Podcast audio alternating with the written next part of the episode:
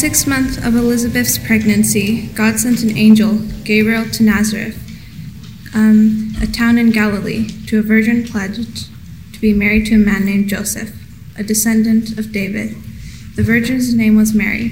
The angel went to her and said, Greetings, you who are highly favored in the Lord, and the Lord is with you. Mary was greatly troubled at his words and wondered what kind of greeting this might be. But the angel said to her, Do not be afraid, Mary, you have found great favor with God. You will conceive and give birth to a son, and and you are shall you are to call him Jesus. He will he will be great, um, will be called the Son of God, the Most High.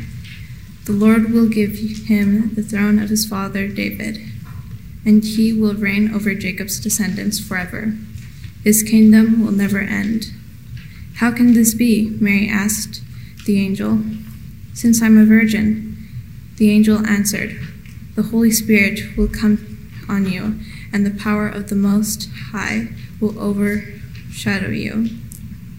So the so the Holy One to be born will be called the Son of God.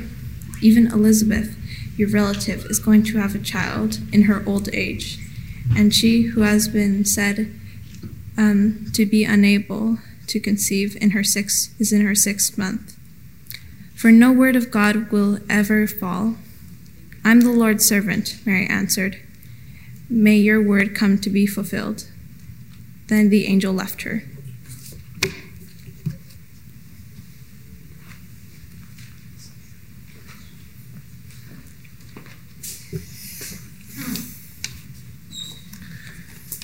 It's a privilege for me to pray for Ben. Let's bow our heads and, and prepare our hearts. Father, I give you thanks for Ben's life, for the way you brought him to this church, for the way he has um, led us in worship, uh, managing to uh, be attentive to so many different demands, but uh, uh helping us focus on, on what worship is about, bringing you glory. Please uh, speak uh, through his uh, words today. Bless the time that he that he's put preparing for this sermon, and open our hearts and our minds to hear your word and to put it into practice in our lives. In Jesus' name, Amen. Amen. Thanks, David. Well, it's great to be here. It's great to be up in this position other than over there, it's great to be up there too, but also good to be here uh, speaking to you today. And uh, just again, wonderful to come to the end uh, of this, having experienced this Luke sermon series, and come to this day, Christ the King, uh, where we shift a little bit. We celebrate, we shift uh, towards Advent. So um, if you didn't get that, my name is Ben, by the way. I'm the Minister of Worship here at FBC. I figured I should mention that just in case you don't know who I am.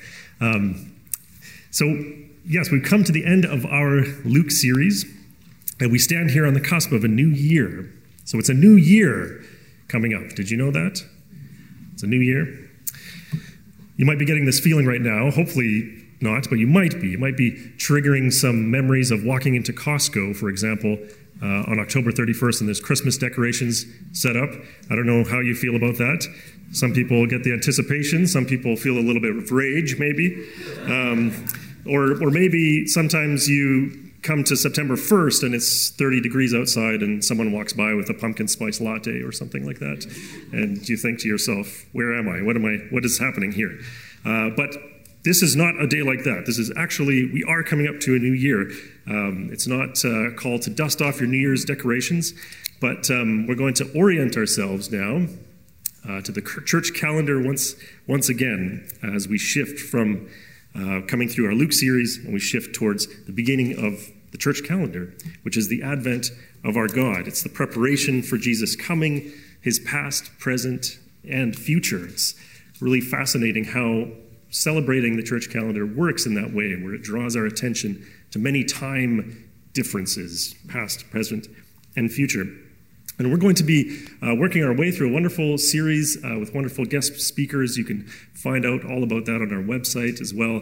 The Advent series is called The Gift of the Good News, and it's about how each of God's gifts point us to Jesus as well. So we have the good gift of creation, looking at Genesis. We have uh, the good gift of wisdom, looking at the Old Testament prophets. We have the good gift of um, worship as well, uh, welcoming Dr. Edna Grenz come and speak to us on that third Sunday of course, and speaking about the Psalms and worship, how that points us towards God. And then our fourth Sunday, uh, the good gift of light, a light in the darkness in preparation for the good gift of Jesus on Christmas Eve and Christmas Day. And um, all of those things, of course, point us towards the good, good gift of Jesus. Um, and as Advent begins, these great themes of the gospel story uh, throughout all of, of those weeks, they're going to be retold um, and reheard again as we prepare our hearts to celebrate the birth of Jesus. Um, but first, we're starting the new year, of course, next week, but we're not quite there yet. We're lingering here at the culmination of the year on Christ the King Sunday. And so we have this, these themes of the reign of Jesus Christ. He's risen, he's ascended, he's seated at the right hand of God the Father, and we've sung a lot about that already this morning. And we've heard about that sung from the choir, of course, in that beautiful anthem. And it's this theme that it cuts through all of the noise. It cuts through all the Costco decorations and the pumpkin spice lattes and the worries about bills and the illness and the worries about work and all the things you might be thinking about as you come this morning. Uh, this theme of Christ the King cuts is meant to cut through all of that, and we pause here to recognize it. Now, if you're not familiar with the church calendar, uh, that's okay. Don't worry too much about it if you've not if you've not heard some of these terms before. Uh, some people mark these days, they mark them with a special emphasis. Some people don't mark these days. And of course, in a beautiful sense, every day is uh, it's a gift, it's holy to God. But um, as we mark these days, it, it, helps us to remind us of who we worship. And uh, it helps us to remind us of the many ways in which God has and He is now and will continue to be working um, not only in our own lives, but in the lives, uh, the lives of people around the world, in the, uh, the nations of the world, the events that are happening in the world. So it's important to remember that, I think, especially after these two years, that Christ is King and the rulers of the world, and we ourselves, we are not. So all these markers in the church calendar, they point us towards Jesus, just like our, our Advent series will do. So we remember um, this theme of, of kingship. Uh, it's also anticipated uh, and realized throughout Scripture. We look back uh, to, the, to the Old Testament, we see the theme of Christ the King whispered in the promise to Eve Your offspring will crush the head of the serpent. So, even at the fall um, of humankind, being exiled from the garden, that perfect relationship with God, and then, but God promising that your offspring will crush the head of the serpent, looking forward way ahead to the coming of Jesus. Uh, so sometimes it's whispered, sometimes it's shouted, like in Revelation, the angels proclaiming, the kingdom of this world has become the kingdom of our God and of his Christ. And that's this full final revelation of that theme. So, Jesus, the Christ, the Messiah, the long awaited one, the one who saves people from their sins, uh, another name for the anointed one. This Jesus is the one who would restore Israel and bring about God's kingdom open to all believers of any people and all those themes are highlighted on this day, celebrated on this day. So, the theme of Christ the King, it's seen, of course, throughout Scripture, um, specifically in the New Testament and the stories of um, Jesus' ascension and rising and his ruling in heaven. But it's not an ancient practice to recognize this day. This actually only came about uh, about 100 years ago in the 1920s and was originally a proclamation against prevailing ideologies of that time some of them continuing, of course, secularism, communism, and fascism. Um, Christ the King Sunday, it's significant because it, it points us to a culminating theme over those ideologies. Uh, that, as I said before, Jesus, our Lord and God, is in charge, and the rulers of this world, whatever their ideologies are, uh, however popular they are, they are not in charge. We worship a risen and embodied Jesus one who's crucified for the sins of the world, now the first of a new creation. There's promise in that as well. He sits at the right hand of God the Father in heaven, and he advocates for his people. He speaks for his people. and he will come again to judge both the living and the dead. This Jesus, this Savior, this one who will save his people from their sins. What, what do you think it would be like to hear that message, to hear that theme proclaimed right to your face, as we've heard in our reading uh, read by Sophia? Thank you, Sophia. We see it powerfully revealed there in a humble circumstance. This promise is proclaimed to a young Israelite girl, Mary, betrothed to a man named Joseph. An angel appears to her, um, appears to Mary, this virgin who's betrothed but not yet married, says, Don't be afraid. I think I would be terrified in that situation. And you see that over and through scriptures as God brings his word to his people. Do not be afraid against all inclination. And the angel goes on to tell her that through the power of God's Holy Spirit, this miraculous thing will happen, and she will conceive a son. He will be great and will be called the Son of the Most High. And the Lord God will give to him the throne of his father David, and he will reign over the house of Jacob forever, and of his kingdom there will be no end. So think about that message for a moment, uh, proclaimed to a young Israelite girl, first century what that would have been like to hear that message proclaimed. Think about who it's proclaimed to. And then as we move through Advent, think about who the message of Christ's coming kingdom is proclaimed to. Just let's keep that in our minds as we move through Advent and into Christmas. So, Mary, though she's greatly troubled, she receives this message humbly. And she says yes to God's coming kingdom. She says, Let it be to me as you have said. And the angel the Lord also goes to Joseph, her husband to be, and says to him uh, to go ahead with the marriage, tells him uh, that the child that Mary carries is from the Holy Spirit, and that they are to name him Jesus, which means um, Savior, or God saves, because he will save his people from their sins. So think about how Mary and Joseph, uh, from humble beginnings, from humble circumstances, would have heard this message how they would have thought back to those moments of uh, this promise, this now and not yet, this looking forward to the kingship of Christ, but seemingly in impossible circumstances. How would they have thought back to those moments, even in the most difficult times?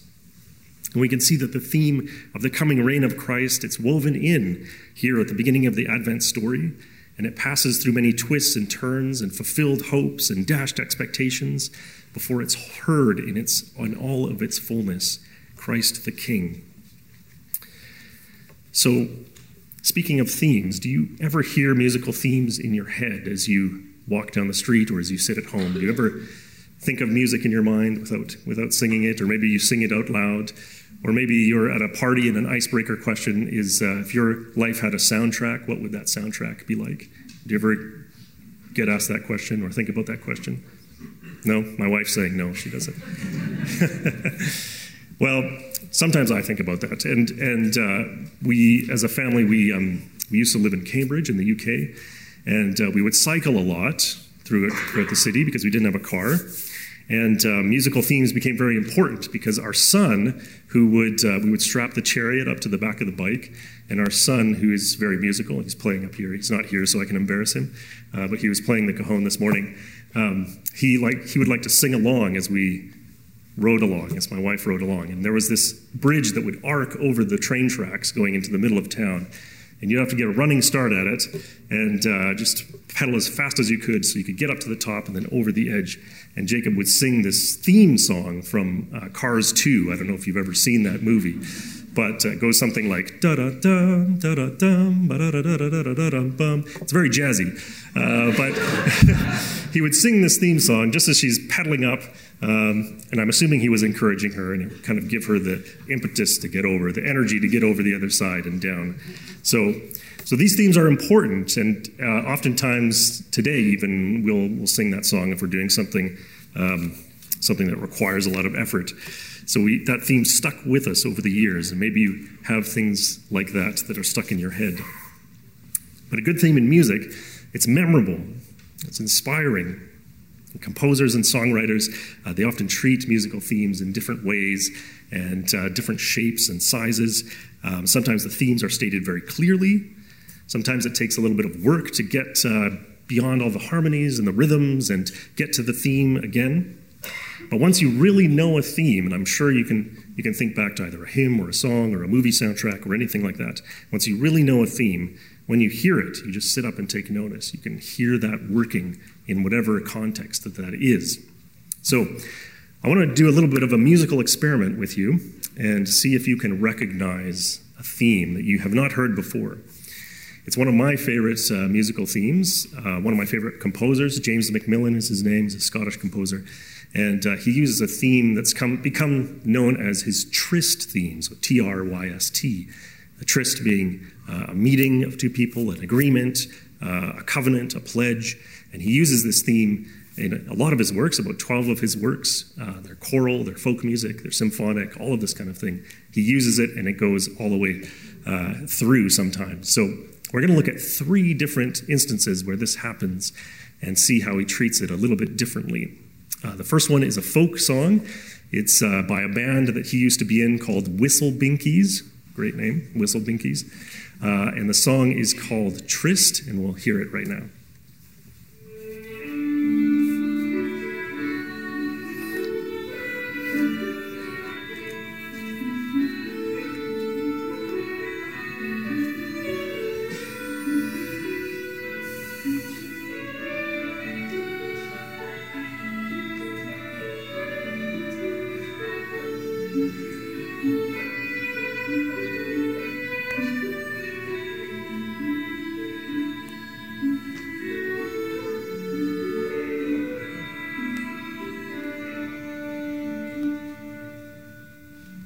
A beautiful theme. It flows really quite well and uh, very gently. This da da da da da da da da da.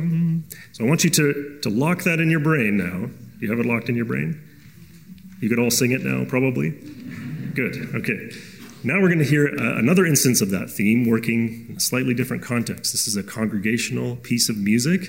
Uh, it's for setting of words uh, that's called the Sanctus. It's holy, holy, holy Lord, God of power and might. Heaven and earth are full of your glory.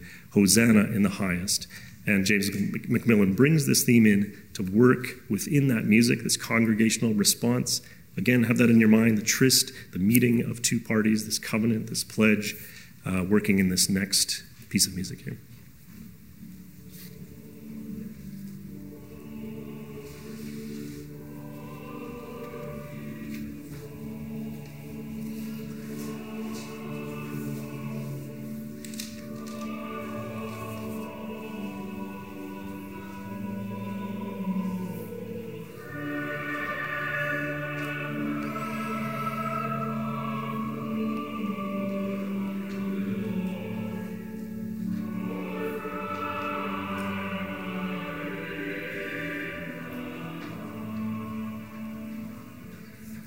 Did you recognize it? Yep, you got it there. This da da da da, holy Lord. So he brings that in in a slightly different context, but still the same theme. And now we're going to hear one uh, that's a little bit, a little, even a little bit more different than that.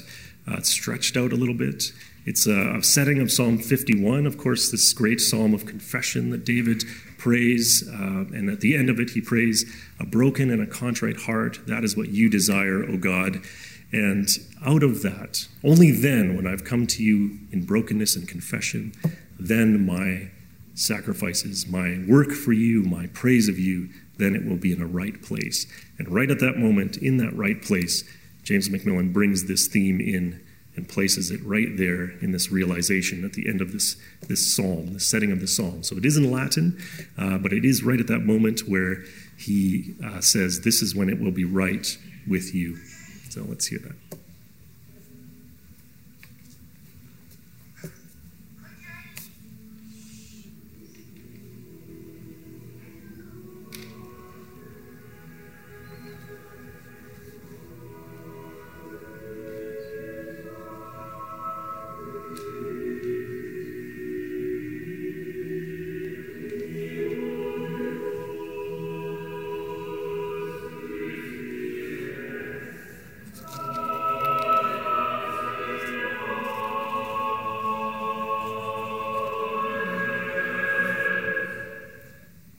Okay, we'll have to cut it off a little bit early. We could listen to the entire thing, but uh, it's a little bit longer.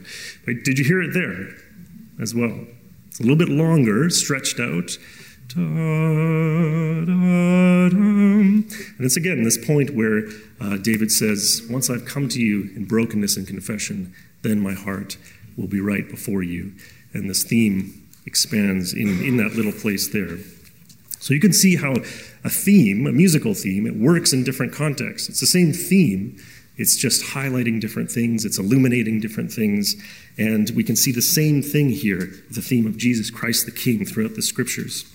We know it now. We can look back and we can recognize it from the whispered parts to the shouted parts. The meaning doesn't change, but the context of the fuller picture, it comes into view. The theme illuminates the work, the story that it's a part of. And in the church calendar, we come to this climax of this symphonic work at Christ the King, so to speak. We've heard over this past year the ideas, the motifs that feed into that larger theme. We've come through Advent, we've come through Christmas, the birth of Jesus, we've come through um, the revelation of who he is with the wise men, of Easter, of uh, Pentecost, the coming of the Spirit, all of that kind of thing. They feed into, and now we are here at Christ the King.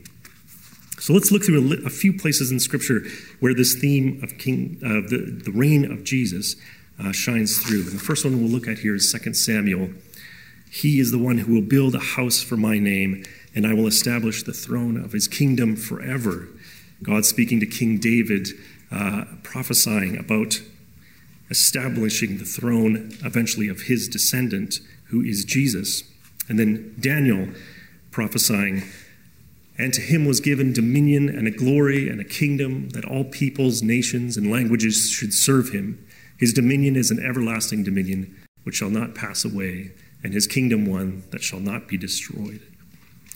And then in Luke, the one that we've heard read this morning already, coming to a young Israelite girl, he will be great and will be called the Son of the Most High, and the Lord God will give him the throne of his father David, and he will reign over the house of Jacob forever, and of his kingdom there will be no end. And then jumping forward to Mark, uh, in Mark, to Jesus before the religious leaders, before his crucifixion, his trial here the high priest asks him, Are you the Christ, the Son of the Blessed? And Jesus says, I am. And you will see the Son of Man seated at the right hand of power and coming with the clouds of heaven. And then in Acts 2, following Jesus' ascension, Peter, the Apostle Peter, uh, this flawed uh, and wonderful uh, follower of Jesus, is telling people in Jerusalem, Let all the house of Israel therefore know for certain that God has made him both Lord and Christ this Jesus whom you've crucified. And then, of course, in Revelation, this final um, wonderful revelation of Jesus, Jesus Christ, the faithful witness, the firstborn of the dead, the rulers of kings on earth. To him who loves us and has freed us from our sins by his blood and made us a kingdom, priests to his God and Father, to be to him be glory and dominion forever and ever. Amen. The reign of Jesus Christ has been initiated and will be like no other. Does this seem like a far cry from the Jesus that we've met over the past few months? Does it seem like the themes are clashing here? The themes that we saw revealed in the stories of meeting Jesus and the theme of Christ the King, do they work together? Well, in this sermon, we caught a glimpse of what that reign of Christ will look like. We found that those who will see God, who come to Jesus and are accepted by Him, are those who recognize that they need Him. Those who don't humble themselves before Jesus, they can't enter into His offered rest, into that everlasting peace of His kingdom. In every story we've heard preached over the past few months, there are those who recognize their need, and there are those who harden their hearts. From the demon possessed man who Jesus restored to a right mind to the woman whose sins were forgiven as she anointed the feet of the King of Kings. We were reminded that to enter the kingdom of heaven, one must receive Jesus and the kingdom he brings with the heart of a child. No pretense and no excuses. But the King of Kings, he knows our need. As the carol says, he knows our need. He's no stranger to our weakness. And in Psalm 51, which we've talked about already, King David recognizes this, recognizes this and says, The sacrifices of God are a broken spirit, A broken and contrite heart, O God, you will not despise. Only after we acknowledge our own sin and turn away from it will God beautifully restore us in a loving and right relationship with Him, something that He's always reaching out to do. He's always reaching out, He's always pursuing us. And this right relationship, this gift of forgiveness, is for everyone. It's made possible only through the work, the saving work of Jesus Christ, our King, whose kingdom is made up of people from all nations. Jesus has triumphed over all the sins of the world by his death for us on the cross, and the King has been lifted up, and all who look to him, who come, humbly come before him, will be saved and restored and live under that good and glorious reign of Christ. The greatest gift that God has given to his creation is reconciliation with him. And the way into that reconciliation with him lies into submitting to this good and gracious and righteous and powerful king. Out of that gift, all other reconciliation and good things of the kingdom of God will flow. So if Jesus is king and we're not, if Jesus is king, the rulers of the world are not, what then? How do we challenge? How do we resist the reign of Jesus in our lives?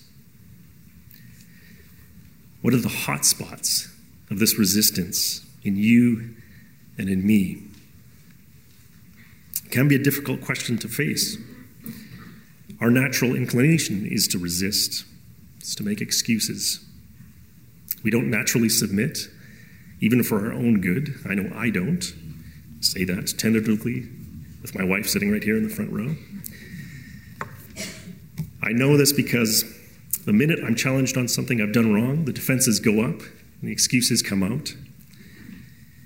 And it's incredibly uh, frustrating and amazing how creative I can get in making excuses for myself and in justifying myself before God and for the other people in my life. But I have to remember, we have to remember that Christ reigns over every square inch of human existence, every square inch of our lives, every square inch of our circumstances, whether we see it visibly or we don't. And we know that because of the things that we've read, the things that we've sung this morning. One of the most amazing and terrifying things about being human is that God allows us to make our own choice about our relationship with Him. So, will we go away from Christ the King Sunday? Will we go away from meeting Jesus with hard hearts? Or will we kneel to a good and gracious King who's given us the opportunity to come to Him in our brokenness, to confess our sin, to be forgiven, to be restored, and to be welcomed? God's kindness, His good gifts, ultimately the sacrificial death of Jesus on the cross, are meant to lead us back to Him, not to alienate us from Him. And the Apostle Paul puts this in such a wonderful way. He describes the kind of king that Jesus is in Philippians chapter 2. Jesus made himself nothing by taking the very nature of a servant, being made in human likeness, and being found in appearance as a man, he humbled himself by becoming obedient to, de- to death, even death on a cross. Therefore, God exalted him to the highest place and gave him the name that is above every name, that at the name of Jesus every knee should bow, in heaven and on earth and under the earth, and every tongue acknowledge that Jesus Christ is Lord to the glory of God the Father. Let's pray.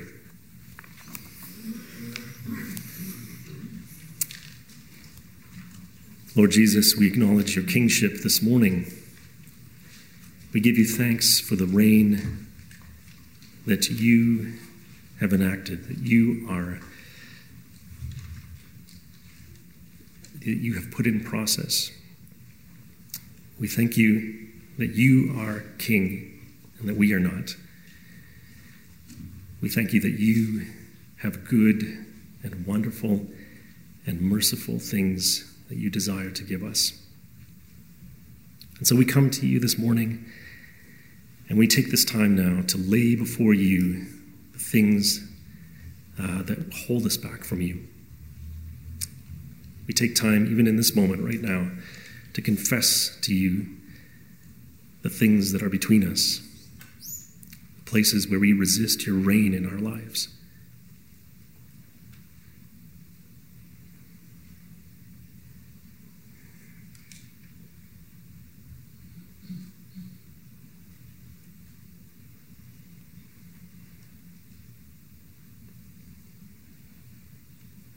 Lord Jesus, may you open our eyes to your good rule and your good reign.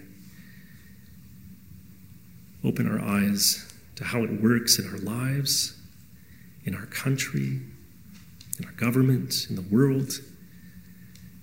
And may it fill us with hope that having met you, having come to you in brokenness, we are restored to a right place with you.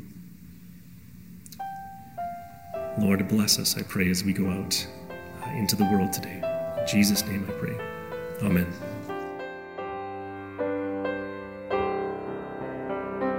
You've been listening to the First Baptist Church Sermon Podcast. For more sermons and information about our church's services and programs, please visit firstbc.org.